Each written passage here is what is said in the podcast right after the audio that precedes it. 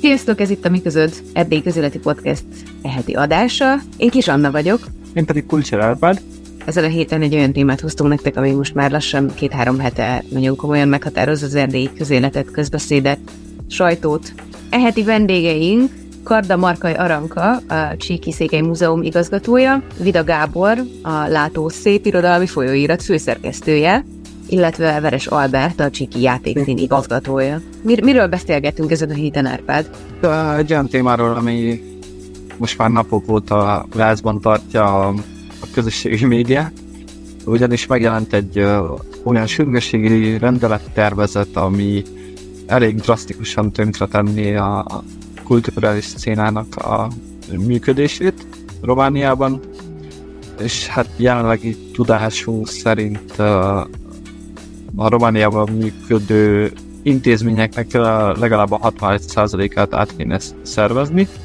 Az a terve ugyanis a kormánynak, amit valószínűleg azért nem fog ilyen drasztikusan átvinni, hogy olyan helyeken, ahol 50-nél kevesebb alkalmazott van, összevonást vagy megszüntetést uh, eszközölnek, és hát um, azt is tervezik, hogy a, az, az önkormányzati költségvetés ben lecsökkentik a kulturális és sporttámogatásoknak a mértékét. Így jelenlegi tudásunk szerint ez a felére csökkenne, ez pedig szerintem mindenki számára nyilvánvaló, hogy komoly veszélyekkel jár. A múlt héten több petíció is keringett a témában, szóval a, a legelső és a legnagyobb petíciót a Csiki játékszín indította el, most már több mint 35 ezeren írták alá, több mint 37 ezeren. Bocsánat, Már néztem. Amikor, amikor én utána néztem, akkor még csak 35 ezer. Not great, not terrible, de az látszik, hogy van, van egy ilyen erőteljes um, tiltakozás hullám a kormányterv ellen, és hát uh, önmagában is felháborító az az egész, de az, hogy uh, mindenféle előtanulmány és mindenféle uh, szakértői terv nélkül a kormány bedobott egy ilyet, az uh, sokat elmond a közpolitikai állapotainkról. Illetve még egy fontos része, csak erről szintén kevesebbet beszélünk, pont ezért, mert uh, ahogy majd uh, a podcastban is hallgatjátok, többször is kijelentődik az, hogy hogy mennyire egységként kezel kultúra címszó alatt a román kormány, a román állam egy, egy csomó mindent, amit, amit nem kéne. Egy másik petíció is indult, amit viszont sokkal kevesebben írtak, írtak alá, picivel több mint ezren, ami arra hívja fel a figyelmet, hogy ezek az úgynevezett, és mondom konkrétan, Direcțiilor pentru Cultură, ez a kulturális igazgatóságoknak fordítanám én magyarra, talán, de nem biztos, hogy ez a legmegfelelőbb fordítása, akik alá ugye a, a műemléképületek, a régészeti ásatási helyszínek, és további 32 ezer és plusz kulturális és természeti javaknak az igazgatása tartozik. Azért is nagyon durva ez a tervezet, mert nagyon sok intézményt és nagyon sok ágazatban működő intézményt összemos, és össze szeretne mosni a jövőben működésileg, de hogy jelenleg fogalmilag nem tesz különbséget egy csomó minden között. Ebből is látszik, hogy itt nincs egy stratégikusan átgondolt tervezet, hanem költség megszorítás címszó alatt szeretnének. Hát igen, ahogy mondtad te is, nagyon drasztikus lépéseket tenni, és hogy igazából nem látja senki ezeknek az értelmét, mert ahogy nagyon sokszor elbeszéltük már, és, elhangzik több, több helyen is, ez a pénz, amit alapvetően a román állam kultúrára fordít, az elenyésző az összköltségvetéséhez képest, és hogy mit tud nyerni abból, hogy ezektől az intézményektől megvág, megvágja azt a már is minimális összeget, az igazából nagyon nagy kérdés, hogy akkor most ezt a költségvetési hiányt, ami jelenleg van, a bolond is látja, hogy nem ebből a visszavágásból fogja kitömni. A kérdés az, hogy, hogy miért akarja mégis, hogy miért akarják mégis e, ezeket a lépéseket, ha nem is ilyen drasztikus formában, mint ahogy ugye megjelentek pár héttel, egy-két héttel ezelőtt, de hogy mindenképp valamiért a kulturális sport úton, vonalon próbálnak meg pénzt kiszorítani a már egyébként is tényleg több, több sebből vérző szférából. Hát, hát ezekben nagyon jól álló sportteljesítményekben, meg kulturális teljesítményben világszínvonalak vagyunk. Dobban, Ne, ne, a viccet félretéve, hát a múlt heti adásunkban beszéltünk a bővebben így um, arról, hogy uh, a kormány még milyen uh, szektorokban szeretne spórolni, illetve milyen adókat, uh, uh, adókedvezményeket szüntetne meg. És hát uh, úgy lehet ezt értelmezni, hogy akkor uh, van egy nagy országos sporlási szándék, ami, aminek áldozatul esik most tervek szerint, bár azért tényleg reméljük, és valószínűleg így nem fog megtörténni a, a kultúra. Így van, de hogyha esetleg nem feltétlenül érthető, hogy uh, mire jók, mi, mikre jók ezek a sporlások, és hogy egyáltalán milyen folyamatokat akar elindítani a kormány, vagy mire válaszol most éppen a kormány, akkor tényleg ajánljuk nektek, hogy hallgassátok meg az előző műsorunkat, ami az adózzanak az IT-sok is, úgy, ahogyan te címen uh, fut Spotify-on, Youtube-on, mindenhol, ahol hallgathatóak vagyunk.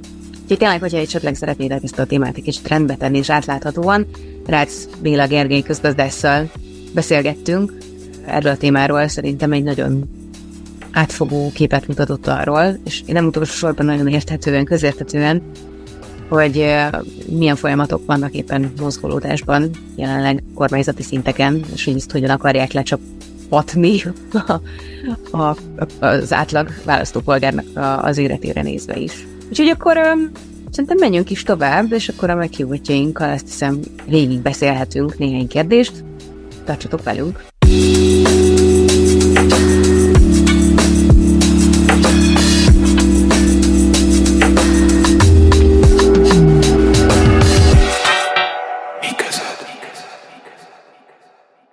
Elsősorban nagyon szépen köszönjük, hogy elfogadták a meghívásunkat. Azzal indítanánk, az lenne az első kérdésünk, kérésünk, hogy nagyon röviden, hogyha mindenki összetudna fog, összetudná foglalni egy kicsit azt, hogy ezek a tervben lévő rendelkezések hogyan és milyen formában érintenék az önök intézményeit, csak azért, hogy akik esetleg eddig még nem olvasták, nem hallották, nem látták, hogy itt miről van szó, ők is képbe kerüljenek, és akkor onnan majd megyünk tovább.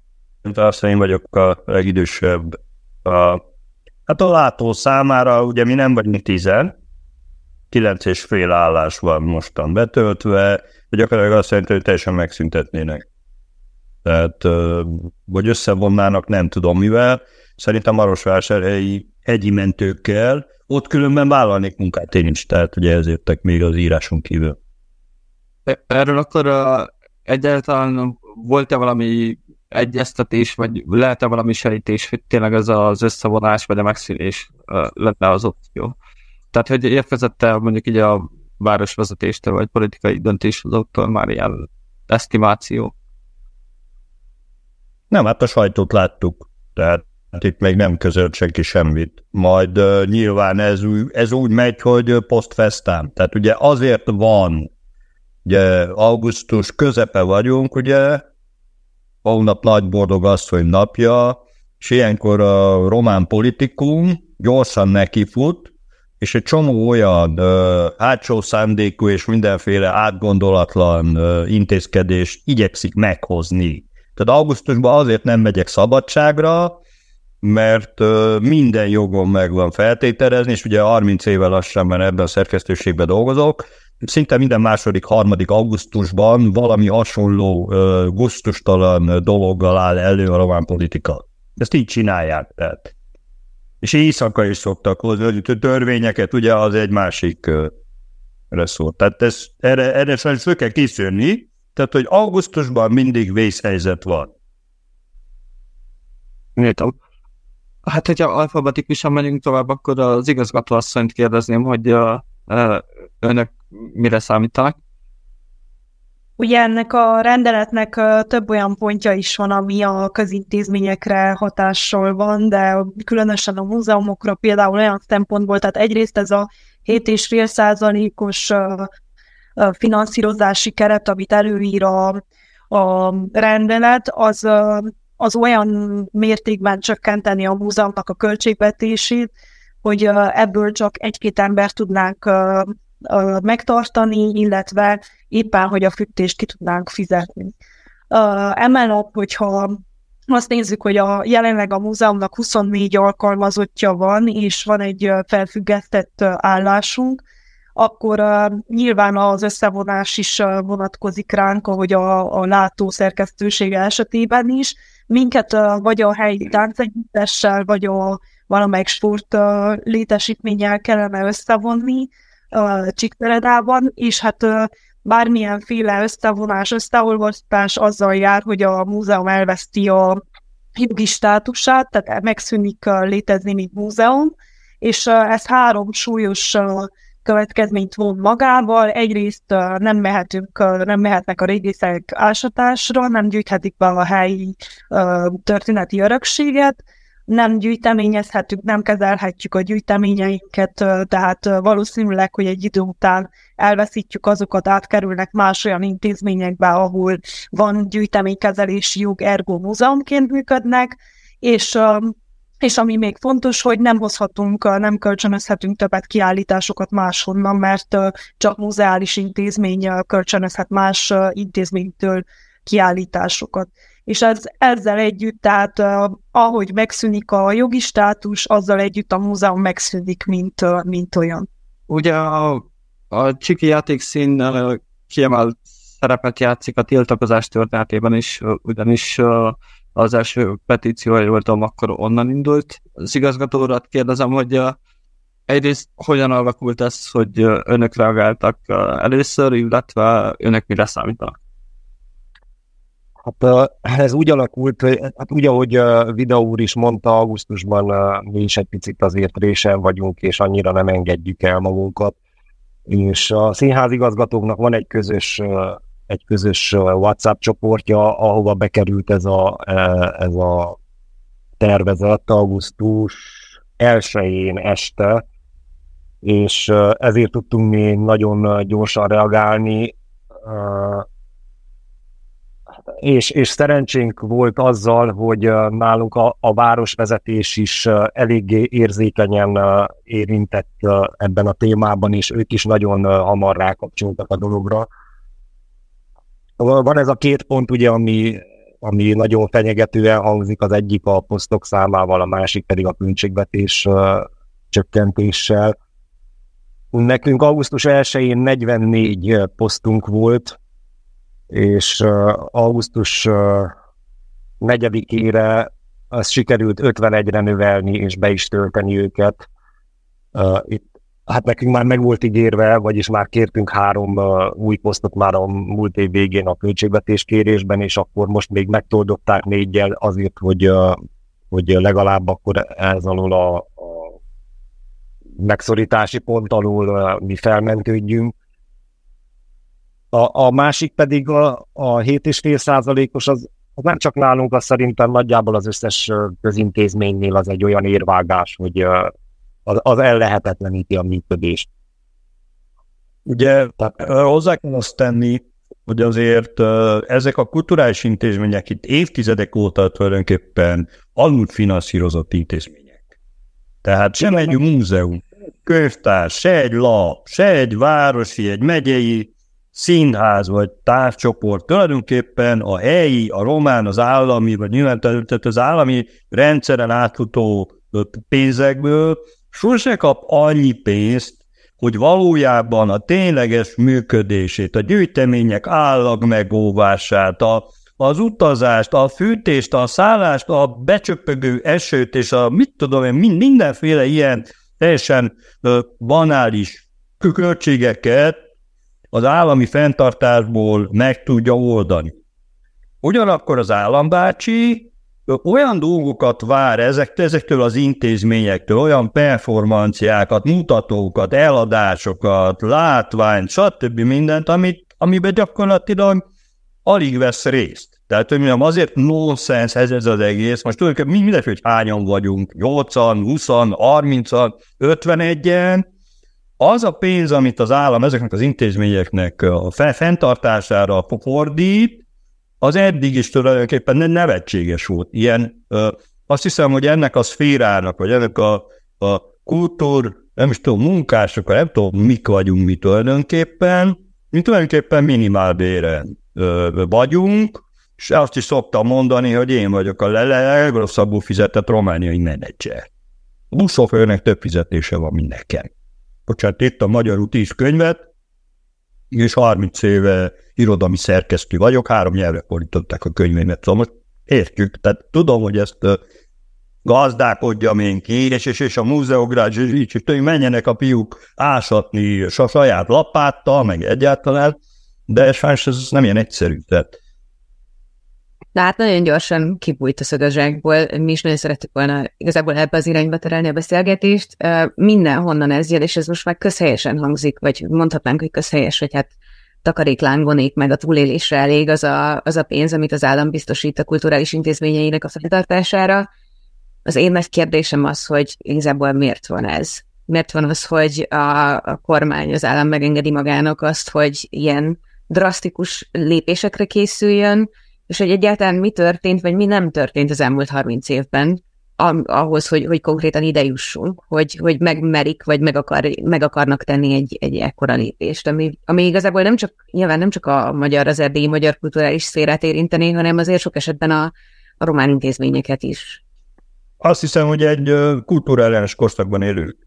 Tehát fennforgó emberek nem csak Romániában, nem csak Magyarországon, egész Európában nagyon sokszor évtizedek óta mondják, hogy mindaz, amit itt eddig kultúrának gondoltunk, arra már nincs többet szükség.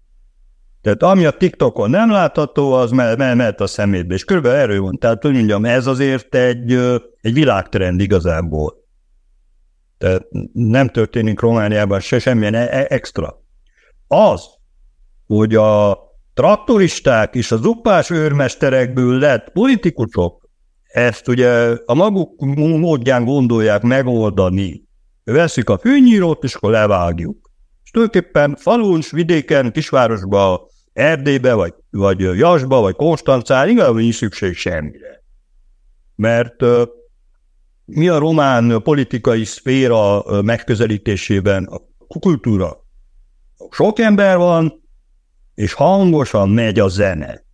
5000 fölött. Na, az a kultúra, a többi az nem számít. És, és sajnos ez egy alapvető szemlélet, és ez intézményesült, és nagyon nehéz. Ugye én dolgoztam egy időben a Román Nemzeti Kulturális Alapnál, különböző ilyen pályázat értékelő, még nem tudom, mi, mi, a, mi a fene voltam, és tulajdonképpen ott szembesültem hogy nem a szakértők, és nem azok a hivatalnokok, akikkel érintkeztem, vagy érintkeztünk, hanem valahol fönnebb van egy vezetés, amelyik egyszerűen nem érti, hogy miről van szó. Nem érti, hogy mire kell múzeum, mire kell könyv, mire kell irodalom, mire kell egedő, és mire kell régi zene, és mire kell autentikus román név, népzene, ugye Grigori Lese folyamatosan erről beszél, hogy amit ő csinál, és, és az a fajta népzenei mentés, vagy gyűjtés, vagy újrafogalmazás, az se, vagy a falu múzeum, ugye Bukarestben állandó baj van, hogy azt minek kell tartani egyet. Tehát mondjam, itt, itt sajnos egy sokkal mélyebb és egy sokkal nagyobb problémáról van szó, mint azt most éppen abban, hogy hányan vagyunk, és mennyi pénz is egyáltalán. Tehát ez egy szemlélet sajnos, ez egy szemlélet mó, és ö, ez se, ez se Romániában kezdődött. Tehát. Az, hogy, az, hogy mi az indítatásuk a, a kormánynak, vagy a, a egyáltalán a politikusoknak azt én őszintén nem tudom megmondani. Gondolom a, a sporlás az egy jó indok, de legyünk őszinték a múzeumi szférában, ami nem nemzeti múzeumok miatt illeti, több mint fele a romániai múzeumoknak 50 fő alatt dolgoznak személyzet, és hát kicsi fizetésért, tehát kevés fizetésért, tehát nem itt fogják megsporolni azt a azt a hiányt, ami, amit be kellene hozniuk, az biztos, hogy nem a kulturális szféra fogja nekik ezt behozni, lévén, hogy eddig is eléggé alulfinanszírozottak voltunk, a fizetések sem magasak, és, és hát nem mi leszünk azok, ahonnan ez a 4,4%-os költségvetés hiány meg fog oldódni, az biztos.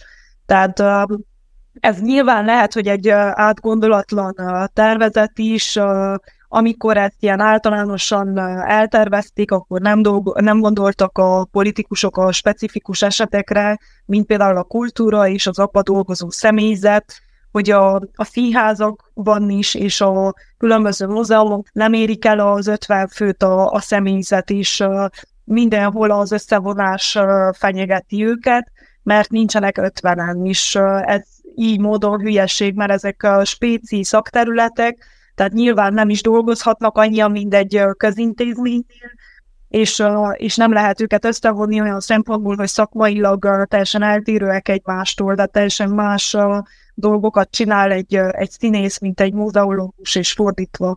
És még az igazgatását se igazán lehet összevonni, mert most egy múzeológus nem írt a színházi szakterületekhez, hogy ott hogyan kellene vezetni a, az intézményt, úgyhogy ez ilyen szempontból is átgondolatlan és hülyesség.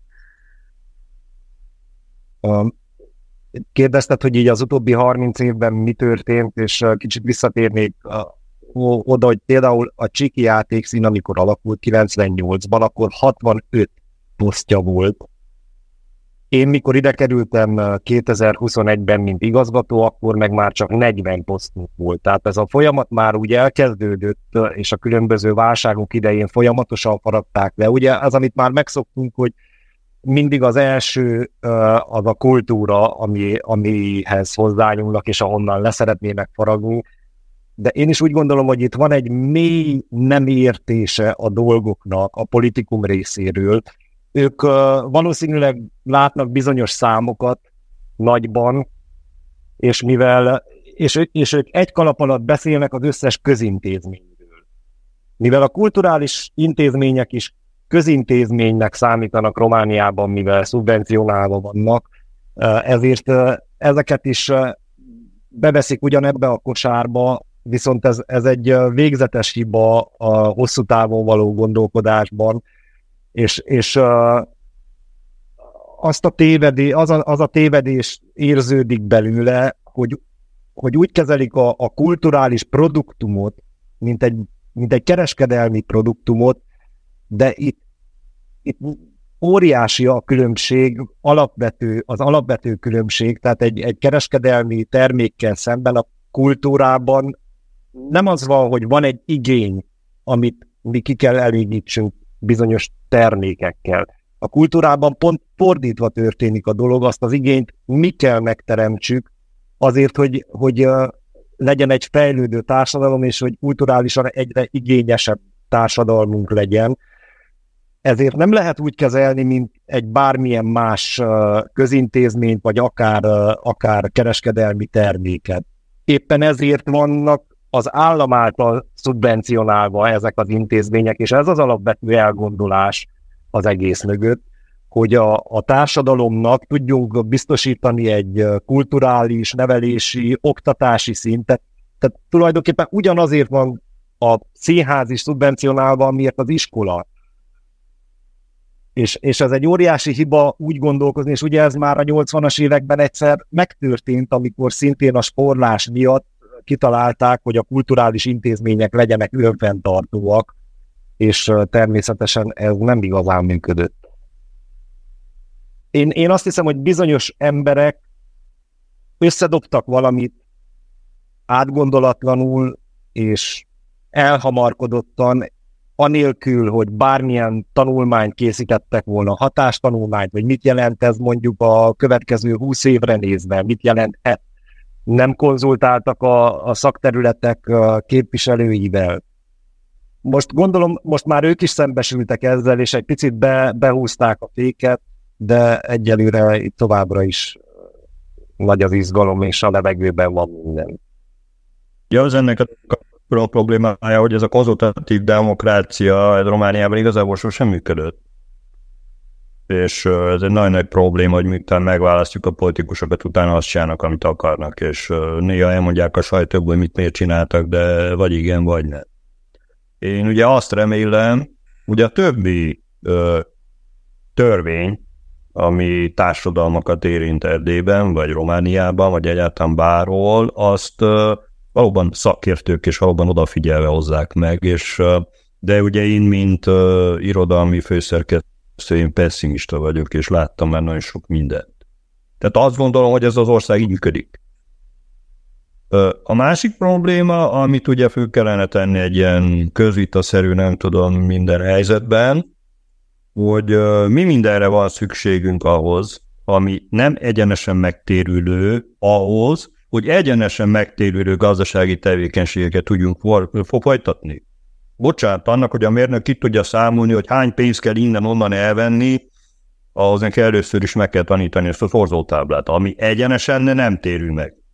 Bocsánat, és akkor ezer ilyen dolgot föl, föl lehetne sorolni, hogy mindenre van szüksége egy társadalomnak, ahhoz, hogy fönn tudjon maradni és működni tudjon, és az emberek viszonylag jól érezzék magukat, és elfogadhatóan tudjanak élni.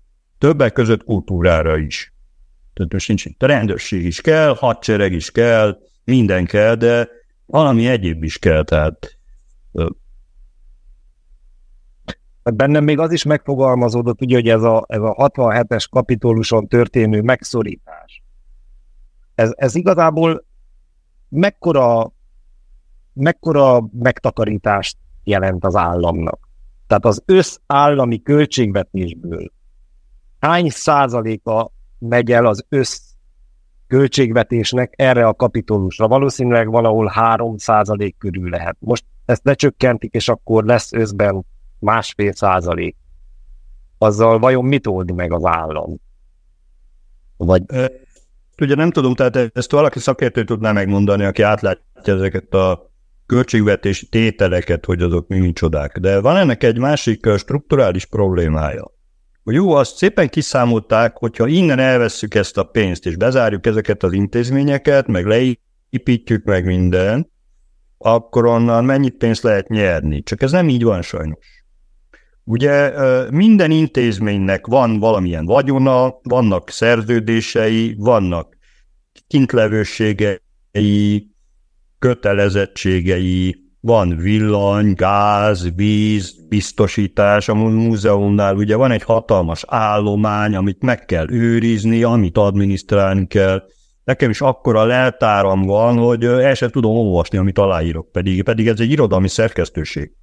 Tehát itt nincsen egy millió ö, görög ö, bronz, bronzérme, vagy nem tudom micsoda. Tehát, hogy mondjam, tehát ezek ilyen asztal, szék, meg nem tudom micsoda, és na most ugye ezeket, ezeket az ingatlanokat át kell írni, birtokba kell venni, újra kell hasznosítani, őrizni kell, tehát az a baj, hogy ez a fajta kultúra felszámolás, ha ezt így megcsinálják, ahogy se szeretnék, akkor újabb és újabb nemzeti hivatalok létrejöttét jelenti, ami átveszi ezeknek a helyét, és adminisztrálja, használja, újrahasznosítja, vagy éppen a hulladékba viszi mindazt a fölhalmozott, nem tudom, színháznál van díszlet, népi együttesnél van gumicsizma, és alsónadrág, és mit tudom én, mindaz, ami tulajdonképpen ö, ezen hagyományos tehetnek a,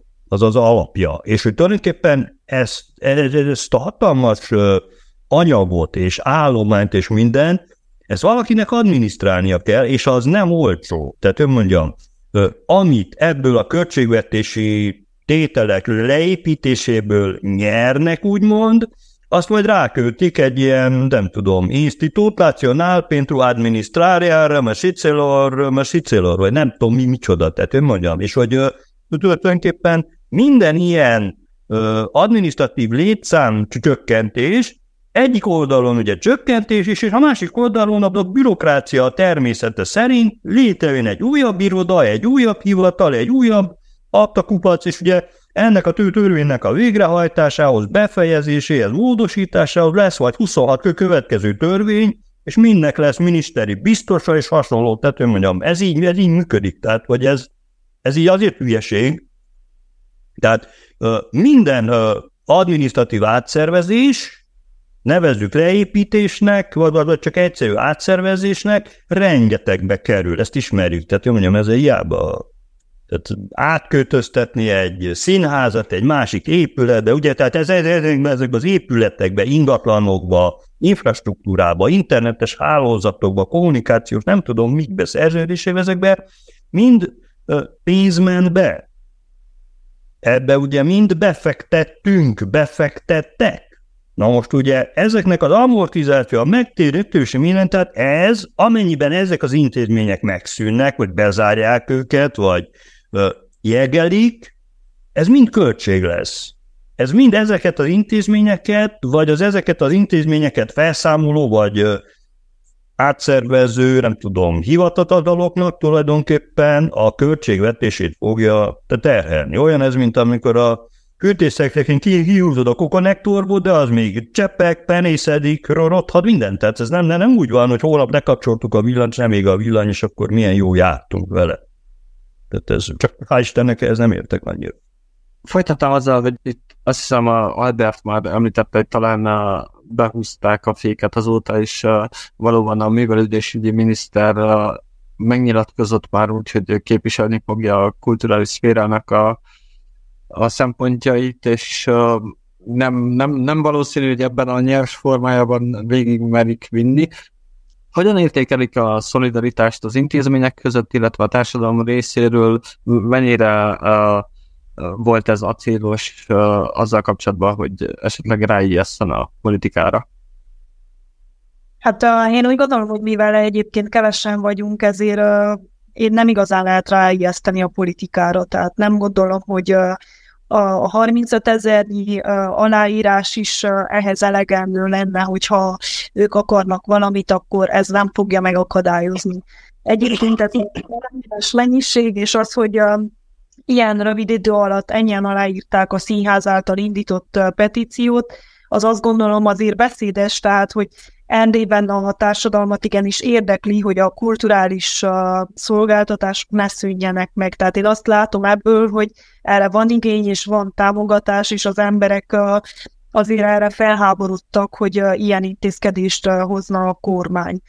Uh, másrészt, uh, másrészt azt gondolom, hogy mivel annyira kevesen vagyunk, ez, ez nyilván nem lesz a döntésre olyan mértékben hatással, viszont az biztos, hogy hogy van összefogás, tehát hogyha megnézzük, hogy a színház is egyből, a színházak egyből reagáltak, ők voltak az elsők, akik megírták a saját memóriujukat, és utána sorra következtek a könyvtárak és múzeumok, tehát Románia szinten a múzeumok is egyből összefogtak, és egyből jelezték a kormánynak, hogy, hogy ez problémás, és hogy miért problémás, Úgyhogy a, az összefogás az, az nem is kérdés. Hargita megyében, a múzeumok esetében egyébként még le, van egy, egy különleges helyzet. Egész Romániában, Hargita megyében nincs csak a, a megyei múzeum és megyei múzeumhálózat, ami egy olyan helyzetet eredményez, hogy egyik múzeumnak sincs 50 alkalmazottja, és egyik a városvezetésnek van kiszolgáltatva. Tehát, hogy ez még ad egy ilyen helyzetet, mert hogy Maros és Kovászna megyében például megvannak 50 fő fölött a múzeumok, megyei múzeumok vannak, több más megyében is, ettől eltekintve nyilván van olyan, ahol uh, kevesebben vannak, mint 50, de Argita megyében még ez is ad egy, uh, egy plusz uh, nehézséget, hogy uh, nincsen egy uh, megyei múzeumi hálózat. Ami az összefogást illeti, én, én uh, meg is lepődtem, és, és nagyon örültem annak, hogy annak ellenére, hogy például a színházakban most nyári szünet van, és a, az alkalmazottak többsége szabadságon van, ennek ellenére ez az összefogás országos szinten elég erős volt. Én viszonylag optimista vagyok a dolgokat illetően, tehát azóta már kétszer sikerült leülni tárgyalni a kormányjal. Először csak a miniszterelnök úr kultúráért felelős tanácsadójával, majd pedig egy, egy magasabb szinten történő beszélgetés volt a, a kormányjal, ahol több, több kulturális intézmény és több szekciónak a, a képviselői jelen voltak. Ott elég uh, ígéretes dolgok hangzottak el. A miniszterelnök úr azóta a sajtónak is kijelentette, hogy nem lesznek megszüntetések, és nem lesznek összevonások. Úgymond egy picit visszalépett, azt mondta, hogy ő erről jóformán nem is tudott, uh, legalábbis nem, uh, nem hagyta jóvá, és nem került még a rendelet a, a pénzvitára. Úgyhogy én úgy gondolom, hogy azért csak sikerült uh, valamennyire felkelteni a, a figyelmüket. Most tegnap a kulturális, uh, a kultúrminiszter uh, asszony is küldött egy memorandumot.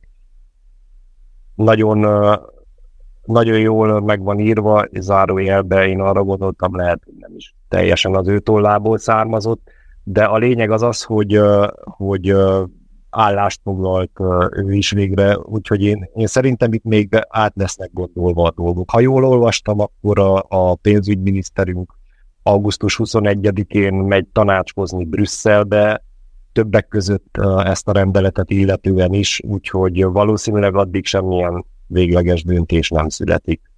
Hát az az aggodalmam, hogy ugye ezen a tervezeten azért valaki dolgozott, valaki valamit elképzelt. És ugye pontosan jelez egy állapotot, azt, hogy mit gondolnak a világról, és hogy a különböző módosításokkal és részleteiben és ilyen-olyan oldalvágásokkal azért a veszély nem múlt el. Az nagyon jó, amikor a miniszterelnök azt mondja, hát erről nem is hallott. Most uh, miért kell nekem azt hinni, hogy a miniszterelnök Romániában őszinte? Tehát uh, miért kell azt hinni, hogy egy román politikus őszinte? Bocsánat. Politikusoktól nem szoktuk azt elvárni, hogy őszinték legyenek. Nem, és ugye nem is érdemes ebbe a dologba belemenni.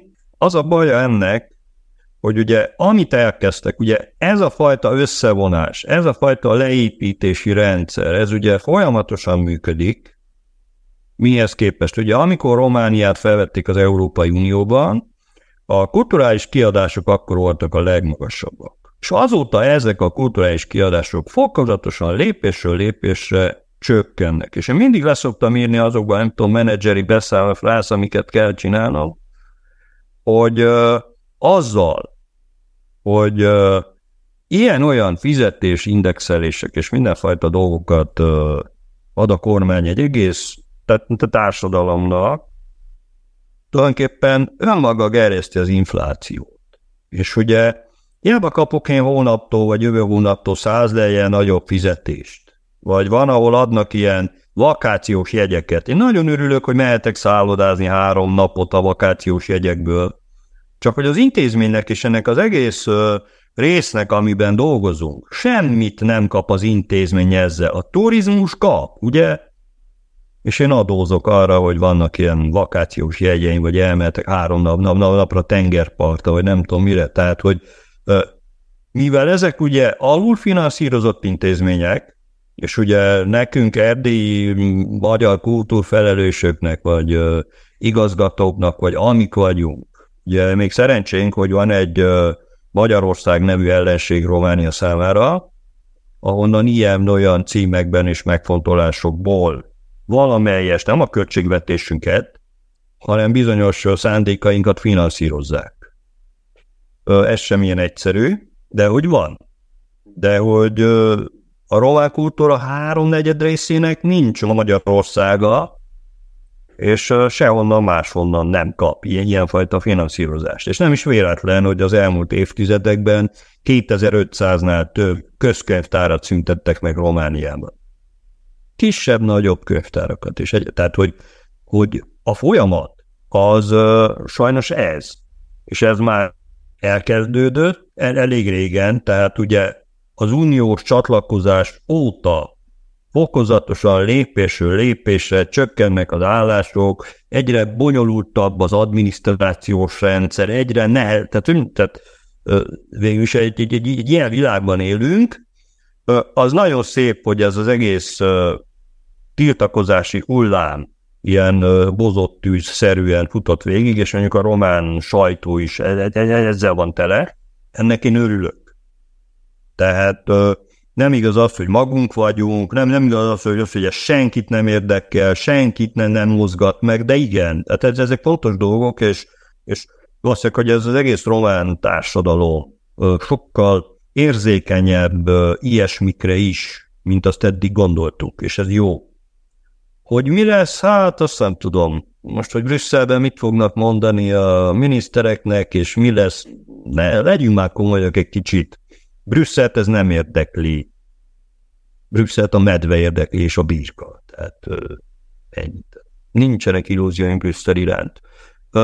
Nem tudom, mit lehet csinálni, tehát tényleg, tényleg, tehát hogy mondjam, odahatni, hogy itt arra, igen, a petíció ez szép volt, de továbbra is fogyatkozásra kell felszám, felkészülni, tehát költségvetés megvonásokra és szigorításokra.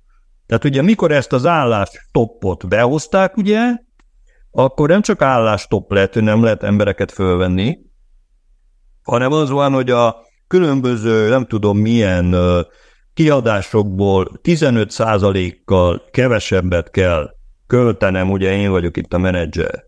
És akkor megkérdeztem ott egy embert, hogy ne arra de az önök hivatala vagy a hatóság nulla ront fordít erre az izére. Ebből 15%-ot hogy építsek le?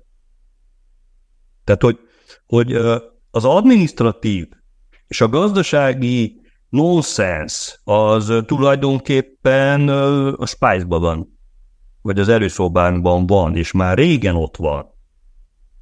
Nem beszélve arról, ugye, hogy akik tehát ilyen vezetőbeosztásban vagyunk, menedzserek úgymond, azt látjuk, hogy tulajdonképpen egy katonai terminológiát használó menedzser törvény alapján beszéljük el azt, hogy mit csinálunk, és mit miért szeretnénk csinálni.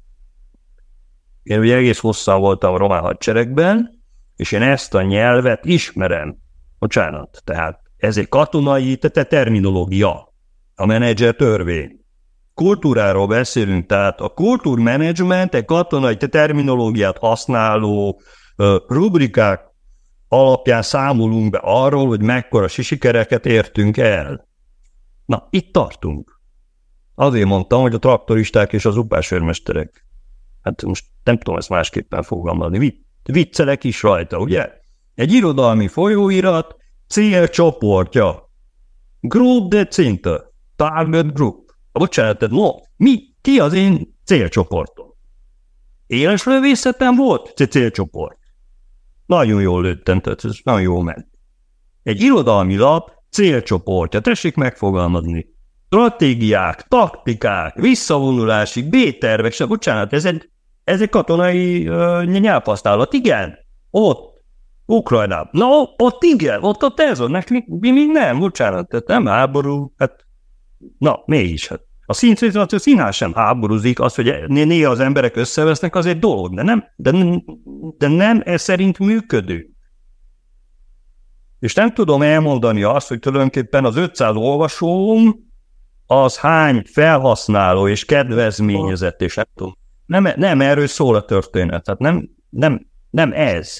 Nem mérhetőek ezek a dolgok. Tehát nem tudom ezt le, lefordítani eladott buszjegyre, és nem tudom, lőtt górokra és nem tudom, célba futott történyekre. Nem, nem arról szól a kultúra. Igen, az, az, az a angol száz kultúra mindenütt az eladott példányszám és egy, hogy ne, nagyon fontos. De hát ezzel még nem mondtunk el semmit, hát a Harry Pottert hány példányban adták el, és mi van vele? Igen, viszont a, a hazai diskurzusnak a nagyon sokszor része az, hogy valamiféle piaci működést várnak el mindenkitől, aki, aki a köztérben fellép, és hát fölmerül az, hogy lehetne optimizálni intézményeket, vagy különböző formációkat, lehetne gondolkodni abban, hogy hatékonyabban működjenek, és akkor ebben a kérdésben gondolom, hogy a társadalom az megosztott lenne, tehát van, aki azt várja, hogy az állam feltétel nélkül tartsa el a kulturális szférát, van, van, aki azt várja, hogy az állam vonuljon ki. Mit gondolnak, hogy működhetnének-e hatékonyabban az erdélyi magyar kulturális intézmények? Van-e olyan kultúrmenedzsment, ami, ami ezt így segíti, vagy szoktak-e közösen gondolkodni ezen? Mi nem szoktunk például közösen gondolkodni majd más intézményekkel. Én személy szerint én meg tudom érteni azt az elképzelést, hogy valaki egy könyvelő valahol a minisztériumban úgy gondolja, hogy ha mondjuk két intézmény összevonul, és akkor annak csak egy könyvelője lesz, és egy igazgatója, akkor már ugye kevesebb embert kell fizetni. De hogyha én belegondolok, hogyha mondjuk minket összevonnak a múzeummal, tegyük fel, Nekünk már most is csak egy könyvelőnünk van, aki így se bírja azt a munkamennyiséget, ami ráhárul. Hát akkor hogy bírná meg két intézményét? Tehát mivel úgy, ahogy Vida úr mondta, folyamatosan alulfinanszírozottak vagyunk, és folyamatosan kevesebb emberrel dolgozunk, mint amennyire szükség lenne. Lehet, hogy vannak helyzetek, ahol, ahol ez megoldást jelenthet, de én úgy érzem, hogy, ez, ez, hogy nagyon kevés ilyen helyzet van. Meg aztán ugye úgy, valahogy így volt a rendeletben, hogy ahol kevesebb, mint 50 alkalmazott van, azt össze kell vonni, majd 2024-ben egy 15%-os leépítést kell eszközölni. Tehát, hogyha mondjuk nálunk összevonják a, a múzeumot a, a sportegyesülettel, és az arénában kell majd kiállítani a műtárgyakat, és lesznek 52-en, majd le kell építeni 15%-ot, akkor majd lesznek 47-en, vagy mit tudom én, és akkor ismét 50 alatt lesznek, akkor már össze kell vonni még valamivel őket, vagy, vagy akkor ez hogy lesz? És az a, az a menedzser, aki, aki mondjuk színházzal foglalkozik, az, az hogy tud foglalkozni múzeummal vagy sporttal? Akkor neki semmilyen, semmilyen azt jelenti, hogy akkor az intézmények élén szakképzetlen emberek lesznek tulajdonképpen. Vagy részben szakképzetlenek. Nagyon gyorsan bedobnék szempontot. Én már hallottam olyan székelyföldi kisvárosról, ahol uh, ezt uh, egy intézménynek a vezetője ezt lehetőségként fogja föl, és már kvázi le is uh, dílelte a városvezetéssel, hogyha ez megtörténik, akkor nyilván ő fogja vezetni ezt az egész új konglomerátumot, tehát hogy ilyen helyzetek is fennállnak. Tehát van, van, aki úgy gondolja, szerintem, hogy alkalmas mindent is elvezetni. Van, van egy ilyen opportunista légkör.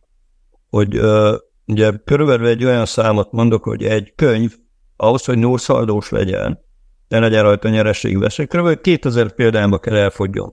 Ez a minimum. Egy folyóirat, például mint a látó, ugye ez kb. 3000 példányt kellene eladni egy hónapban, ahhoz, hogy ö, ne legyen ez veszteséges. Azt nem tudom, hogy a csiki játékszín ahhoz, hogy a jegyeladásból éljen meg, ö, milyen jegyárakat kellene szabjon, de hogy 500 lej alatt ne volna színházjegy, az biztos. Hát ez egész biztos, és pontosan ezért fizetne meg senki, tehát mit tudom én, az ember életében egyszer elmegy a Bécsi Filharmonikusok egy egyik, egyik koncertjére, de igen, és akkor azt egy élet, életben egyszer engedhet meg magának, vagy egyszer sem. És még ott is azért ugye finanszírozás és mindenféle dolog van. Tehát az, hogy a kultúra szféra saját eladásból meg tudjon élni, ez hülyeség, ilyen nincs. Tehát ugye erre voltak kitalálva régen a különböző egyesületek, jótékonysági bálok, és egyáltalán mindenféle dolog, hogy ezt ugye kigazdálkodják, és annak idején a vándorszínészek, amikor megszorultak, akkor eladták a díszletet és a kosztümöt, Dérinét azért szerették Erdélyben, mert volt saját rugája, tehát meg hasonlók, tehát most ez már a vicc kategória, ugye? Tehát, hogy nem, nem tudunk ide visszamenni. Az, hogy az állam ugye mekkora szerepet játszik ebben a dologban, itt azért ugye van egy kis csúsztatás. Ugyanis uh, 1948-ig uh, volt Romániában, most beszélünk Romániáról, ne, ne csak Erdélyről, volt egy olyan civil társadalom, ahol a gazdag emberek ilyen-olyan alapon így vagy úgy, nem csak, a, nem csak adót fizettek, hanem klubokban és egyesületekben és mindenféle, hogy mondják, részt vettek, és a vagyonuk egy kisebb-nagyobb részét ö, erre is fordították. Csak mondjak egy példát. Romániában 1913-tól működött magánpilóta iskola, egy román hölgy működtette például, és hasonló különböző létesítmények és, és ö, intézmények voltak, amelyeket minimális állami részvétellel a civil társadalom tartott fenn. 1948-ban, amikor a világot államosították, vagy az országot államosították, és ennek a civil társadalomnak a három negyed része a Dunadeltában vendégszerepelt, Onnantól ez a fajta civil társadalom megszűnt, és ez a fajta civil társadalom nem épült vissza, és hogy elnézzük, nem is fog visszaépülni, ennek különböző okai vannak.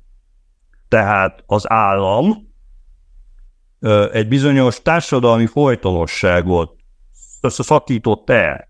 ugye mindent államosított, minden saját hatáskörben hatalmi és gazdasági szempontból érvényesített, amit akart, most pedig ugye az el, elmúlt két évtizedben azt mondja, hogy na, akkor gyerekek, éljetek meg, ahogy tudtok. Most szélnek engedünk mindent. Gyűjteményt, színészt, lapot, könyvet, nyomdát, nincs már erre, erre, erre, erre egészre szükség. És ugye ez a diskurzus, hogy akkor az állam vonuljon ki mindenből, ez azért hamis, mert hogy az állam attól a társadalomtól, attól a civil társadalomtól, amelyik a gazdasági tevékenység és mindenféle módon fenntartotta ezeket, ezeket az intézményeket, gyakorlatilag elvett mindent.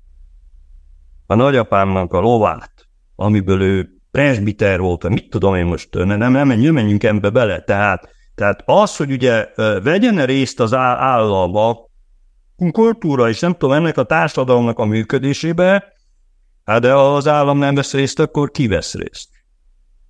Jó, hogy nem kell magánhadsereget alapítani, mert az államnak semmire nincsen pénze, csak nyugdíjakra. Tehát most, most azért, tehát mondja, ez a fajta diskurzus, hogy itt az állami szerepvállalás csökkenjen, és ne legyen, és nem stb., ez hamis, hamis, mert tehát ugye az, ahol most tartunk, az is egy történelmi fejlődés, vagy egy történelmi helyzetnek az eredménye.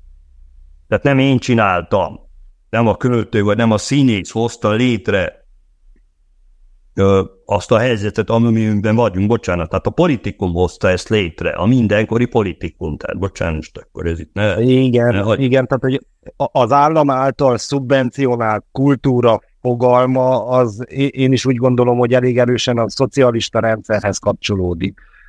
Tehát, hogyha megnézzük most a, a nyugati társadalmakat, mondjuk Németország, Franciaország, ott nagyon kevés az állam által finanszírozott színház például. Van kettő-három a, a legfontosabb nemzeti színházak, de azon kívül a többi az egy önfenntartó rendszerben működik, de úgy, ahogy Vida úr mondta, itt nem lehet ezt a váltást megcsinálni csak így, mert ott nem volt az a törés, amiről amiről beszél Vida úr, ami nálunk megvolt 48-ban. Hát meg, meg egyáltalán a, a kultúrába belefektetett pénz az állam részéről az elnézés, de az adófizetők pénze. Tehát ugye az állam is az adófizetők révén, az, azon ember révén, aki bemegy a színházba, vagy a múzeumba, vagy megvesz egy irodalmi folyóiratot, az azonnal, tehát a saját adójából ráfordított összegen élvezheti azt az előadást olyan összegért, amiért tehát most elérhető egy múzeumjegy és egy, egy színházjegy, mert az adójából oda fordul vissza.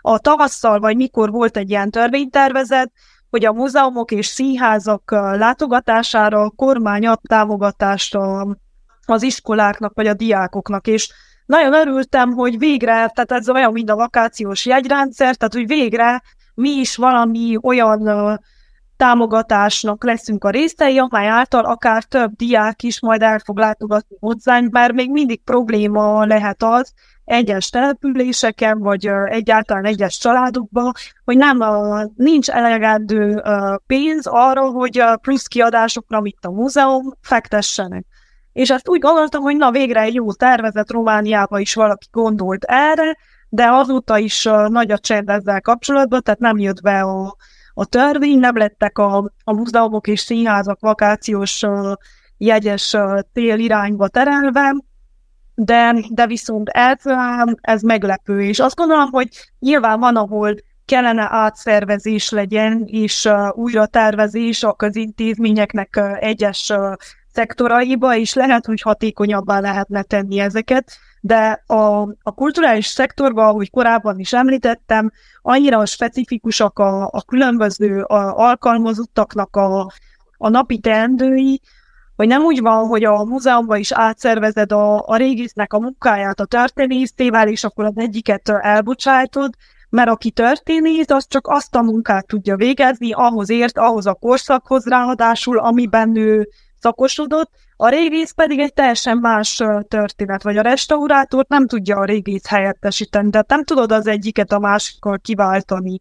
Most lehet, hogy a, a színháznak a könyvelője a múzeumot is el tudná könyvelni, lehetséges, de ahogy Betty is mondta, hát ott is uh, rengeteg a, a munka, tehát a bürokrácia egyébként is óriási, tehát a, a mi könyvelünket is úgy, hogy 24 alkalmazott van, napi szinten uh, foglalkoztatni kell, és foglalkozik is napi szinten a különböző szerződésekkel, a kifizetésekkel, stb. Tehát ez egy teljes állásos személyt igényel, nem hogy még tíz másik intézményt oda tegyenek és teljesen más specifikumokkal rendelkező szerződéseket, és mindent bonyolítson az illető könyvelő, vagy titkárnő, vagy menedzser, vagy bármi is legyen az. Úgy érzem, hogy, hogy elég jól körvonalaztuk azt, hogy ha valami nem működik, az miért nem működik, vagy többé-kevésbé rátapintottunk a lényegesebb pontokra azzal kapcsolatosan, hogy a romániai magyar, meg úgy egyáltalán a romániai kulturális intézmények miért miért égnek takaréklányban. Azt hiszem, azt is kijelenthetjük, hogy ugye Romániában alapvetően egy ilyen fogyasztás alapú társadalom működik, és ebből adódóan mondhatjuk el ezt, hogy ugye a kormány az állam elvárja azt, hogy már pedig a kulturális intézmények is úgy termeljenek, vagy legalább megpróbáljanak olyan irány, irányban termelni, iramban termelni, mint ahogy um, bármilyen más vállalkozás, vagy gazdasági alapú rendszer, ahogy, ahogyan termel.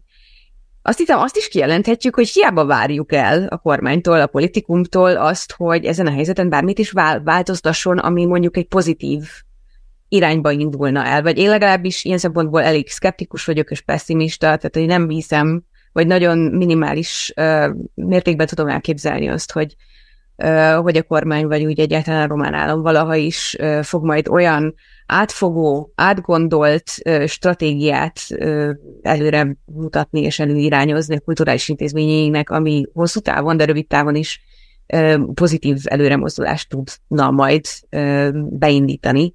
Az én nagy kérdésem az az, és itt most nem félretéve azt, hogy én nagyon jól tudom, hogy nagyon sok kulturális intézmény tényleg küzdik a, a működéséért és a fennmaradásáért, de az én nagy kérdésem az az, hogy mit tudnak a kulturális intézmények tenni annak érdekében, hogy elkezdjenek, nem tudom, valahogy egyről a kettőre jutni, még akkor is, hogyha folyamatos, folyamatos az ellenszél. Most egy picit azt érzékelem, hogy, hogy, hogy, hogy talán ez a mentalitás, vagy hogy ez, a, ez az elképzelés az erős, hogy már pedig akkor mi kulturális intézmények kell megmondjuk az embereknek, hogy akkor már pedig csúnya szóval élve milyen kultúrát kell fogyasszanak, Gondolkodunk-e azon, hogy esetleg megkérdezzük az embereket, megkérdezzük a közönségünket, hogy amúgy esetleg ti mire, mire lennétek kíváncsiak, mire számítotok, mit néznétek, hallgatnátok, olvasnátok. Vannak-e ilyen irányba bármilyen lépései a kulturális intézményeknek? Én egyébként azt látom, hogy nincsenek, tehát hogy nagyon sok kulturális intézménynek elsősorban azért, mert nincsen alkalmazottja, nincsen ember, aki ezzel foglalkozzon, de hogy kevésszer kérdezzük meg az embereket arról, hogy egyébként ti mit látnátok szívesen. Az azért, azzal azért nem tudok egyetérteni, hogy ma csak az működik, ami a TikTokon megy. Tehát, hogy azért egy TikTok ez egy bizonyos generációt szólít meg.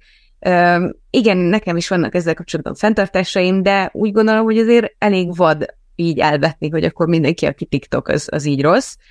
Tehát, hogy van-e valahol, vagy, vagy tud-e, tudna-e megkerülni valahol egy ilyen jobb középút, vagy arany középút, ahol úgy egyáltalán el lehet indulni, és hogy ezzel kapcsolatosan van-e hosszú távon összességében van-e gondolkodás arról így, mert én ezt nagyon hiányolom úgy egyáltalán a, a közéletből és a sajtóból is, hogy igen, sokszor elmondjuk, hogy hogy rosszul működnek ezek az intézmények, kevés pénzből, stb. stb. Minden nagyon nehéz, minden nagyon rossz, de arról nagyon keveset beszélünk, és nagyon kevesen beszélnek, hogy hogyan lehetne ebből valahogy kimászni, és hogyan lehetne valamilyen irányba elindulni, ami nem arról szól, hogy, hogy csak, nem tudom, siratjuk, ami régen volt, vagy szidjuk a politikusokat, hanem egy kicsit előre mutató, erőlelátó.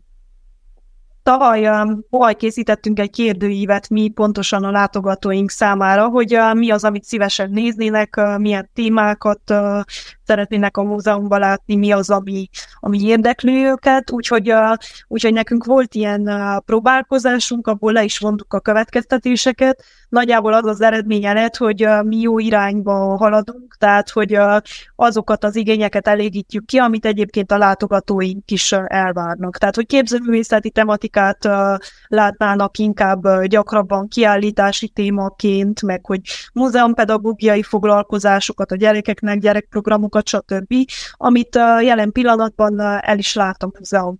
A másik dolog, ami a, a TikTokot illeti, vagy hogy egyáltalán, tehát hogy azt kell látni, hogy a mai társadalom átalakulóban van, tehát nem az az igény, nem az az inger küszöbe a mai fiatalnak, mint akár a, az én korosztályomnak, vagy az idősebbeknek, és a, nem arról van szó, hogy át kell az intézmény van olyan TikTokra, és uh, így uh, mostantól ebben a formában kell működjön, hanem uh, a maga a kínálat kell alkalmazkodjon valamennyire ahhoz az igényhez, amit egy mai fiatal mondjuk elvár. Tehát a TikTok videóknak köszönhetően a fiatalok a 30 másodperces filmekhez vannak szokva, annál hosszabbat nem néznek meg. És ez egy a múzeumban ott érzékelődik, hogy mi betehetünk egy három perces, fél órás dokumentumfilmet a restaurálásról, azt nem fogja megnézni senki. Tehát, hogy sokkal hatékonyabb most már egy kiállításon olyan timelapse videót mutatni egy restaurált tárgyról, ami nem több, mint 30 másodperc. Ezzel nyilván nem sok szakember, vagy vannak szakemberek, akik nem értenek egyet, hogy, hogy ennyire leegyszerűsíteni azt a komoly szakmunkát, ami, amit az ember belefektet, csak azért, hogy a, a fiatal megnézze. De ugye a kérdés az, hogy azért fontos, hogy legalább megtudja azt, hogy mi történik, vagy hogy nem, tudja, nem tud meg semmit effektív, mert nem fogja megnézni. Úgyhogy valamennyire kell alkalmazkodni a társadalomhoz, viszont az nyilvánvaló, hogy annyi profitot nem fogunk tudni termelni, bármennyire is alkalmazkodunk a mai világ uh, elvárásaihoz, amiből ezt az intézményt fel lehet tartani. Tehát a, a felinél több a költségvetésnek az alkalmazottak fizetésére megy el, ami nem azért ilyen magas, mert uh, nem tudom milyen összegeket költünk el fizetésre, és, és hát ez az alkalmazotti bázis kell ahhoz, hogy az intézmény legalább közel normálisan működjön, illetve fele az épületnek a fenntartására megy el. Tehát nagyon kevés az, amit a effektív a kiállításokra, programokra költünk, és még így is azt gondolom, hogy egy színes kínálat van nálunk, annak ellenére, hogy nem olyan nagy összeg az, amit, amit elköltünk. És a, nyilván tőlünk is megvan az elvárás, hogy 10%-ot vagy 15%-ot az összköltségvetésnek ki kell termelje a múzeum, ami vagy megvalósítható, vagy nem, az nem látható előre, hogy most mennyi látogató tud bejönni, vagy mennyi régészeti ásatás lesz ebben az évben, de az ember próbálkozik és igyekszik, viszont az még mindig csak a teljes évnek a 10%-át teszi ki, tehát nem tudom, hogy ebből hogyan lehetne legalább felére feltornászni, hogy felét a költségvetésednek ki tud termelni, ahhoz jóval magasabb jegyű árakkal kellene dolgozni, illetve nem tudom egyszerűen mit lehetne, mi egy kisváros vagyunk, azért akár mennyire megyeszékhely is nem lehet behajtani a látogatókat, hogy gyertek belátogatni. Tehát nem vagyunk egy Budapest, vagy egy vagy egy Temesvár, vagy Kolozsvár, ahol több ezer ember él, és a turisták tömkelege fordul meg, hanem mi azért egy székenyföldi kisváros vagyunk, a periférián vagyunk, tehát hogy ilyen szempontból nem lehet ennél nagyobb számokra számítani, így is szép a múzeumnak a látogatottsága. De itt még elválasztanám ezt a dolgot. Ugye a múzeum az a kulturális javaknak a megőrzését szolgálja. Ugye mindaz, ami létrejött, és ugye kisebb mértékben az, ami esetleg most jön létre. Tehát kortás festéseti galéria is van, hogy biztos. Igen. De most a színháznál, de inkább az irodalomnál az van, hogy én tudom, hogy mit szeretne az olvasó olvasni, csak ki fogja azt megírni. Tehát, hogy egy, ez nem egy ilyen megrendeléses oldal ugye? Ha megnézzük azt, hogy a magyar néző színház látogató mit szeretne látni, Csárdás királynő. Az mindent vert, mindig, mindenkor vert, akár jó, akár rossz, izé, Hajmási Péter az gyönyörű. Na igen ám, ugye a látóban most már több mint száz kortárs darab jelent meg. Most is van egy színház számunk, ugye? Ezeket néha előadja. Néha, néha színpadra kerülnek, ugye Székely Csaba, nem menjünk messzebbre, egy, és vannak ugye, ugye, ugye sikerdarabok.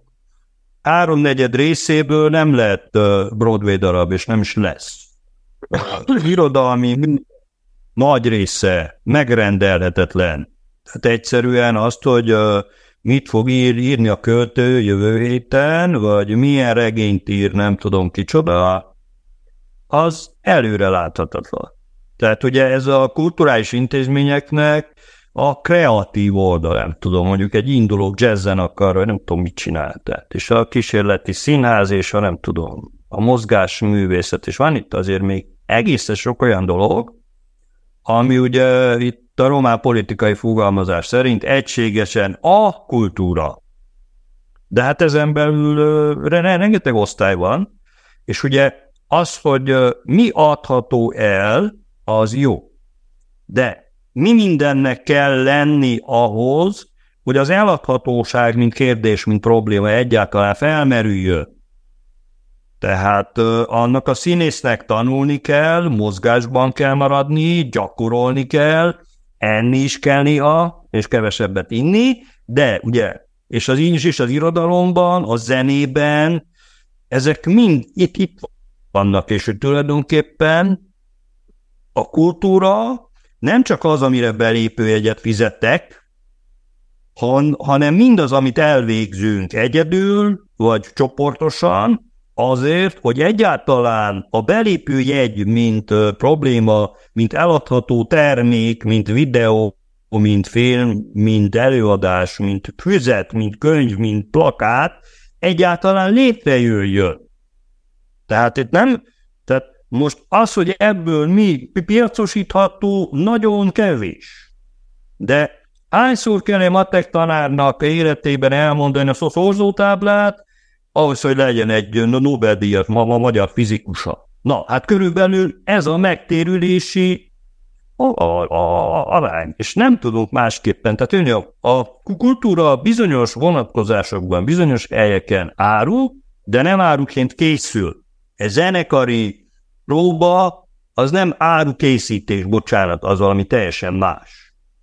Ugyanúgy, mint amikor az orvos bemosdik a műtéthez, vagy átnézi az újabb kísérleti fizika, nem tudom milyen ö, eredményeit. És hogy tulajdonképpen ez az, amit az ember, amit a, a művészek általában saját zsebből finanszíroznak.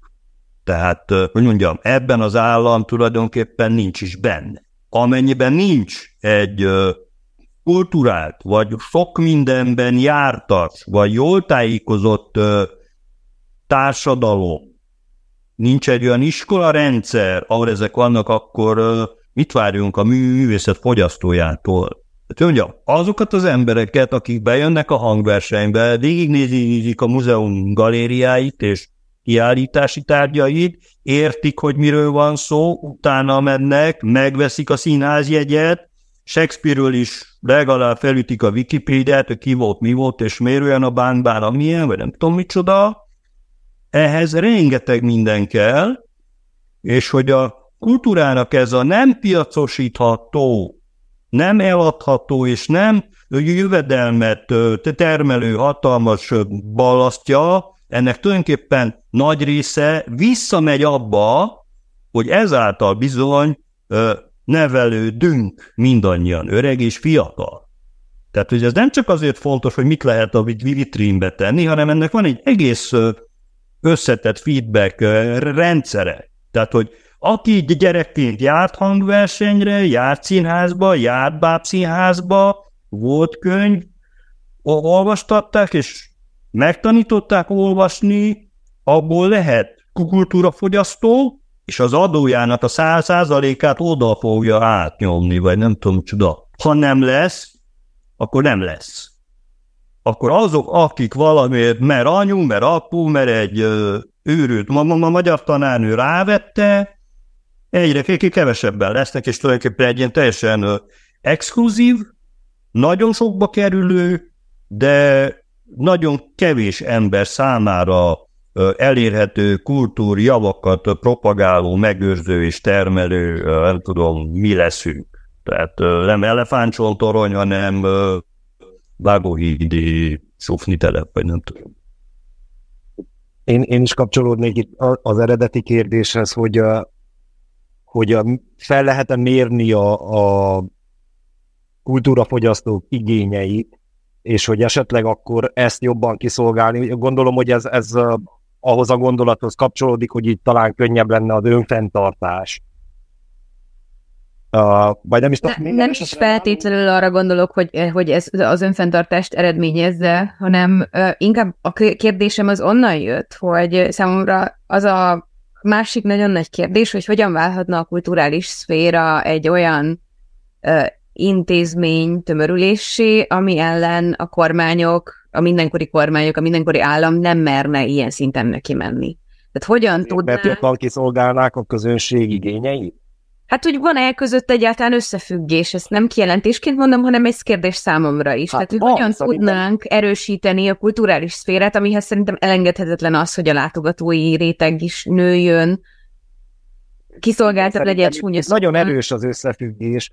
Kicsit korábbanról kezdeném, például nálunk a színház első húsz évében egy bevett szokás volt, és végül is még mindig az, hogy minden évadban uh, szilveszter tájékán bemutatunk egy zenés darabot. Ez régebb, legtöbb esetben valami vicces operett volt, és minden évad végén a nézők szavazhattak, hogy melyik a kedvenc előadásuk, ki a kedvenc színész. Mi már mindig tudtuk előre, hogy a legjobb előadás a szilveszteri operett lesz, és a legjobb színész az, aki abban a bombiván volt, meg a primadonna. Tehát ennyit a közönség igényeiről. Közönség igényeit lehet tudni, hogy mit, de itt szeretnék visszakapcsolni, de hogy nekünk pontosan az a dolgunk, hogy ne csak ezt az igényt elégítsük ki, ami már megvan neki, hanem hogy teremtsünk igényt valami többre. Mert most például gondoljunk bele, van egy fiatal srác Csík Rákoson, ahol mondjuk nincs könyvtár, nincs színház, nincs semmi. Ő egész életében mondjuk olvas pókember képregény, még az iskolába rákényszerítenek esetleg egy jókai. Ez az ember, aki egész életében csak képregényekkel találkozott, ő mitől fogja levenni a polcról az aphegyezőt, vagy ne adj Isten Proustot? Hogyha senki nem mutatja meg neki, hogy ez létezik. Az az ember, aki csak magyar mulatós zenét hallgat. Neki honnan lesz igénye arra, hogy esetleg meghallgasson egy klasszikus zenei koncertet, amiben lehet, hogy talál rengeteg értéket magának. Lehet, hogy nem, de, de hogy és hogyha mi ezeket az igényeket, amik már megvannak, hogyha mi folyamatosan ezt elégítjük ki, akkor tulajdonképpen azt csináljuk, amit annak idején Tompa Gábor mondott egy interjúban, hogy akkor mi egy vendéglőben pincérek vagyunk, akik kiszolgáljuk az embereket, de nekünk nem ez a dolgunk, hogy kiszolgáljuk őket, nekünk az a dolgunk, hogy szolgáljuk őket. Egy fiatal művész, aki kijön a főiskoláról, ő, ő az aktuális világ hoz szeretne viszonyulni, arról szeretne beszélni.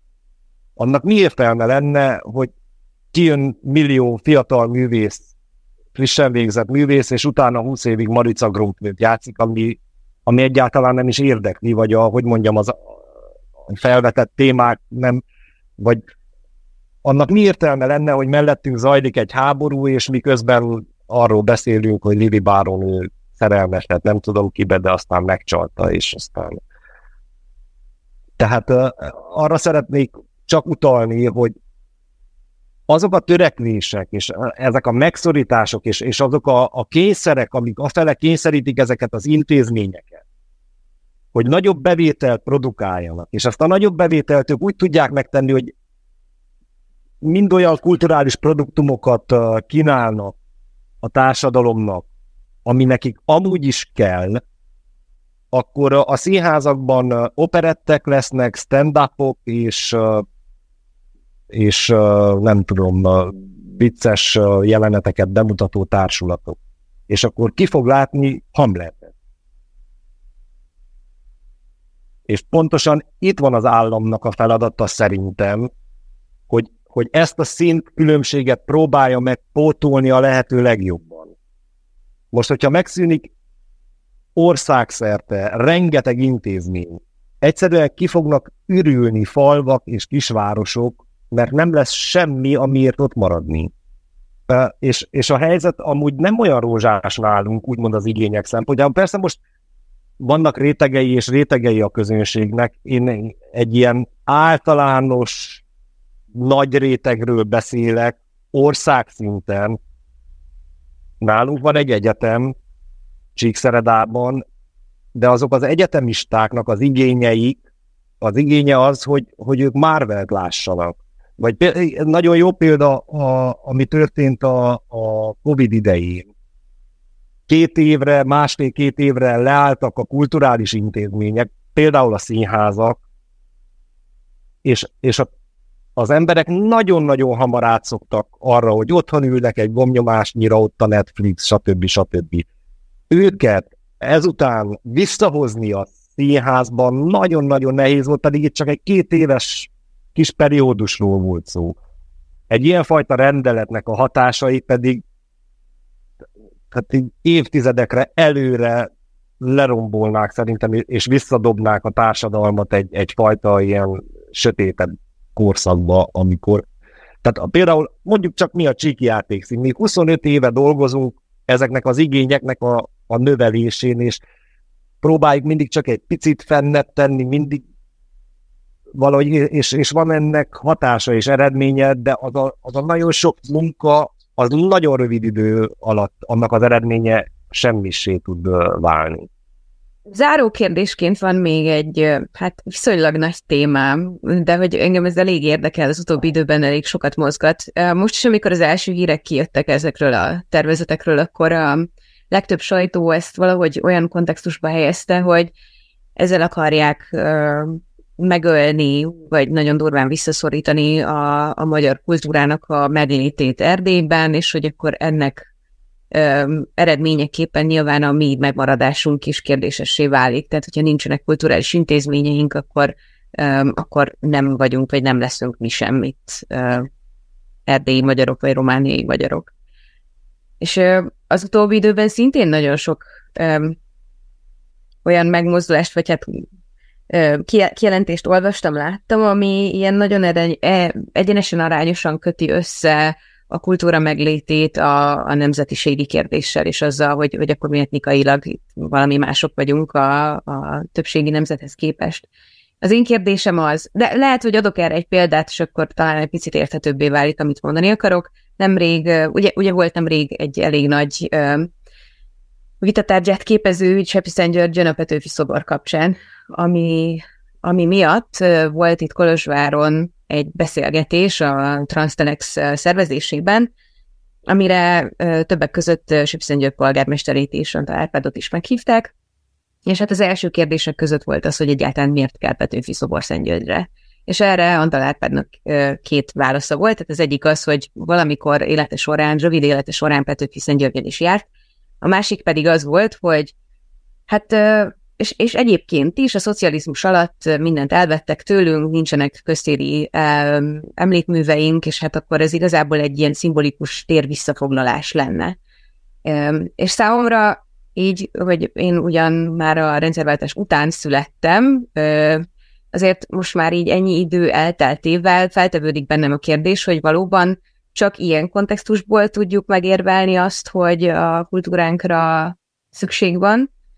Tehát csak akkor van szükség a kultúránkra, hogyha az időközben a mi magyarságunkat szolgálja, és kimutatja, és felmutatja, vagy a kultúránk van, és működik önmagában, és önmagáért is. Mi most itt ugye mind magyarok vagyunk, és magyarul beszélünk erről a dologról, de azt gondolom, hogy legalább 30-szor annyi intézményt érint ez, mint ahány, ahány magyar intézmény van, tehát Erdélyben. Tehát, hogy ez nem, nem a magyarságot akarja visszaszorítani, meg mit tudom én. Tehát, az, hogy mondjuk az erdélyi ilyen kisebb utás intézmények, és nem csak a magyar érdekeltségűek, többen vannak, mint mondjuk Teleormán és Tócsia megyében, vagy Dobrocsában, ez érthető. Ugye ez a kulturális különbségünk, meg ez az Európa közelségünk, mit tudom én. De nem, nem hiszem, hogy ez egy speciálisan magyar ellenes intézkedés. Nem lett volna ekkora megmozdulás a román sajtóban, csak azért, mert itt a magyar intézményeket valami veszély fenyegeti, egyáltalán nem lett volna. Tehát ezt, ezt azt hiszem így el kell engedni. Az, hogy a magyarságot ö, egy ilyenfajta intézkedés, egy ilyenfajta százalékos főnyírós leépítés, nem tudom ki mondta, hogy találó szó, ö, sokkal jobban és sokkal drámaiabban érinti mint mondjuk a Teleormán és a Gorz megyei kultúri intézményeket, ezt tudjuk, ez érthető nyilván. Tehát egy ilyen egymillió felé közelítő népességnek az identitását fenntartó minden ilyenfajta kis megnyilvánulása sokkal nagyobb szüksége van, mint a Galac megyei homokon bárkinek. Tehát ezt értjük. Azt gondolom, hogy ennek az etnikai részét a saját érdekünkben tulajdonképpen nagyon óvatosan kellene kezelni, és nem kellene behozni ebbe, ebbe a diskurzusba, mert abból sokkal több probléma van, mint azt mondjuk, hogy itt magyar múzeumokat, magyar lapokat, magyar színházakat akarnak megszüntetni. Bocsánat, nem, sajnos ne, nem erről van szó. Az különben nekünk sokkal fájdalmasabb lenne, de egy egyszerűbb kikérdés volna. Itt bizony nem erről van szó. És azt hiszem, hogy ebben az egész szolidaritási, vagy minden, tulajdonképpen egyetlen mondat se ha hangzott erről, a román oldalról, tehát hogy ne, ezt azt hiszem nem kéne túl sokat pickálni. Igen, bocsánat, csak bele, csak az egyetértésemet szeretném kifejezni, hogy itt, itt elindult egyfajta ilyen tévhit mozgalom, és én is hallottam ilyen kijelentéseket, hogy szándékosan így akarják a magyar kultúrát megfojtani, vagy valami, de ez, ez teljesen téves. Tehát ez a rendelet, hogyha érvényben, lé, érvényben lép, akkor Romániában egyet, az 50 közül egyetlen egy báb és ifjúsági színház marad életben. Teljes Romániában. Tehát, hogy az, az biztos úgy, ahogy Vida úr mondta, hogy ránk nézve a hatásuk sokkal súlyosabbak vagy veszélyesebbek lehetnek, a, mi az identitásunkat illeti, de hogy, hogy ez egyáltalán nem. Ez. Tehát, hogy itt, itt a butaság sokkal nagyobb volt annál, mint hogy etnikai kérdések merüljenek be, szerintem. De elnézést Vida úr, azt hiszem tényleg. Semmit, tehát, hogy ez mondjuk ugyan, tehát, hogy sajnos mi eddig magyarok hajlamosak vagyunk arra, hogy Ági is húzza a szegényt, mi vagyunk a szegények, tehát minket húz az ág és igazából olyan nagyon nem, nem foglalkozunk azzal. Én emlékszem, hogy annak idején, amikor még az tehát, tehát a Román Nemzeti Kulturális Alapnál ott forgolódtam, és ezt azt csináltam, akkor olvastam nagyon sok ilyen román pályázatot, folyóiratokról volt szó, folyóirat támogatásokról, hogy mivel a megyei tanács, mivel a polgármester, mivel a nem tudom kicsoda megszüntette a folyóirat támogatását, és ez ilyen évekkel e- e- e- ezelőtt volt, tehát hogy ez a fajta folyamat, és ezek román pályázók voltak, és teljesen is elszörnyedtem azon, hogy milyen, milyen állapotok. Például azt, hogy ugye 2500 körüli közkönyvtár szűnt meg, az, hogy például a román sajtó terjesztői hálózat, amely több milliárdos adósságot ö, ö, halmozott fel el.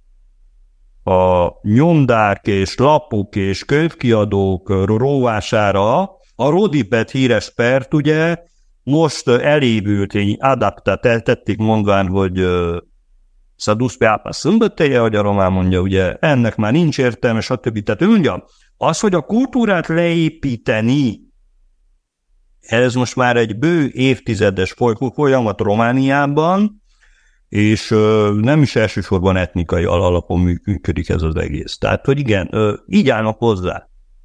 Ezt, ezt ők, tehát nélkülünk is ezt csinálják, tehát különböző kisebb, nagyobb városi színházak és egyáltalán, hogy ezt, ezt látjuk, tehát nem ö, gyűjtemények, falumúzeum, ha elmegy valaki például a nagybányai falumúzeumba, akkor sír a lelke, hogy nincs pénz kerítésre, szalmára, és fűnyírásra, és egyáltalán pedig egy csodálatos anyaga van, vagy nem is tudom, tehát, hogy Ha jól emlékszem, az volt a kérdés, vagyis az is része volt a kérdésnek, ugye, hogy, hogy nemzetiségünk megmaradásának alapja a kultúra, vagy az, amit a kultúra nyújt, igaz? Igen, igen, igen.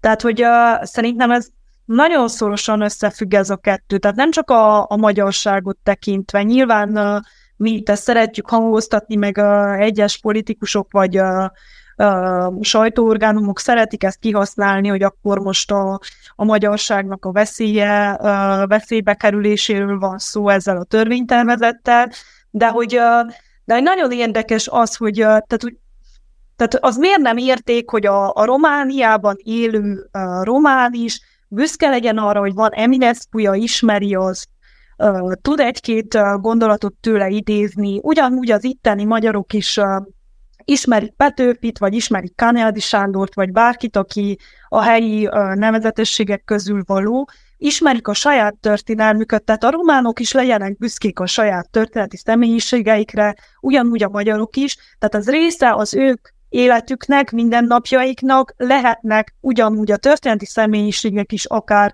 példaértékűek a, a, akár az elhivatottságukkal, akár a cselekedeteikkel, tehát, hogy miért kell mondjuk amerikai, nem tudom milyen politikusokra, vagy történeti személyiségekre mi appelláljunk, vagy büszkék legyünk, vagy akár szobrot említsünk, állítsunk, emlékhelyet készítsünk neki, tehát mi közünk nekünk ahhoz. Tehát a, a saját nemzetednek a kultúrájára, a történetire kell büszke legyél, és annak emlékhelyet, vagy olyan uh, helyszínt uh, emeljél neki, ahol a gyereked, az unokád is fog emlékedni arra, hogy uh, ő ki volt, és az milyen jelentős cselekedeteket uh, vitt véghez ahhoz, hogy te is jobban érezd magad attól, hogy magyar vagy, hogy román vagy, vagy hogy mit tudom, zsidó vagy bármi.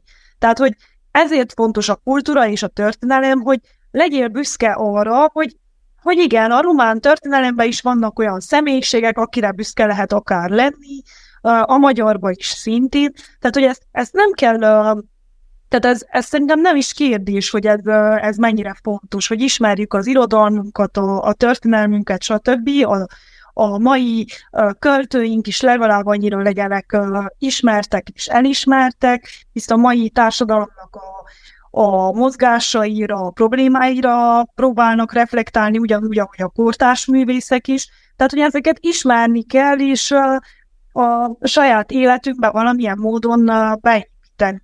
És egyébként én, én nem tudom, hogy hogy lehetne azt elérni itt egyáltalán Erdélybe vagy Romániába, hogy jó lenne, hogyha divat lenne őszintén műveltnek lenni, tehát hogy az legyen divat, hogy művelt vagy, és nem az, hogy uh, megnéztem a Barbie filmet, és uh, most uh, követtem ezt a trendet, és milyen jó. Tehát jó, nézze meg a Barbie filmet, de legyen, uh, legyen divat az, hogy valaki művel, tehát hogy ismer egy, egy kanyádi művet, vagy elolvasott egy jókai könyvet, vagy netán megnézett egy, egy múzeumban egy kiállítást. Tehát én nem tudom, hogy ez a a mai ember körében miért nem divott, tehát hogy ez, ezzel miért nem lehet büszkélkedni, hogy, hogy ezt hogy lehetne egyébként azzá tenni, az jó kérdés, mert hogyha azzá válna, akkor nyilván a mi helyzetünk is sokkal egyszerűbb lenne, azt gondolom. Ez már az oktatási törvényikájához tartozik. Igen. Hát, hát arra... A családon belüli oktatásba, igen, oda kellene bevenni családon belül oktatás ott van, ahol van, aki oktasson, mert ahol nincs, ott nincsen. Arra a kérdésre, hogy, hogy a, a kultúra és egy nemzet identitásának a fennmaradása, hogy ez mennyire függ össze, szerintem nagyon egyszerű választ kapni, hogyha az ember elmegy mondjuk Petrozsénybe, és elbeszélget azokkal a magyar nyelv, nevű emberekkel, akik már csak románul tudnak. Azt hiszem, hogy ez, ez így megadja a választ, hogy így kb. mit jelent az, hogyha egyszer csak megszűnik egy, egy adott területen egy bizonyos nemzetnek a saját kultúrája.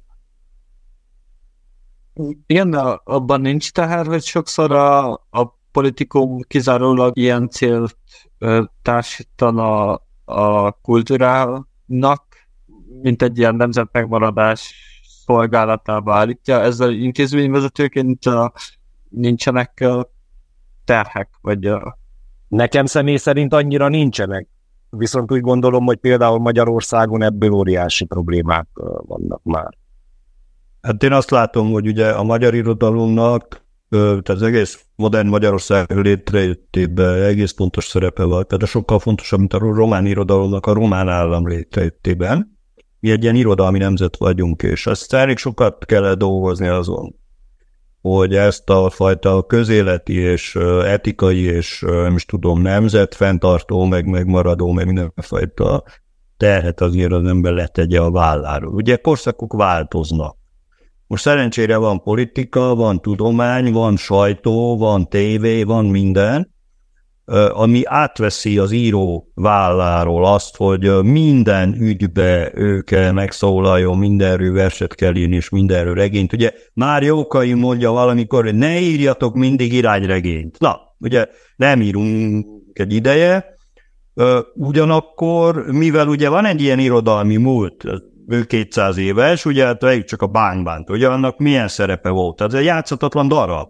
De mekkora szerepe van tulajdonképpen a magyar színház történetben és a, tulajdonképpen a magyar politika történetben egyáltalán. Tehát ez egy fontos mű, vagy a, nem, vagy a, vagy a, vagy a nemzeti dal, vagy a nem tudom. És igen, ezek így vannak, és ez mind része annak a magyar kultúrának és annak a magyar irodalmi műveltségnek, ami, amivel rendelkezünk, és aminek nagyon fontos szerepe van abban, hogy egyáltalán mi még Erdélyben magyarul beszélünk.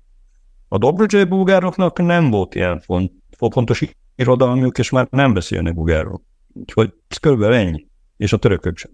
Tehát, na most ugye mit tud az irodalom megoldani? Mit tud megoldani néhány könyv? Semmit. Önmagában tulajdonképpen semmit. Kell hozzá a többi.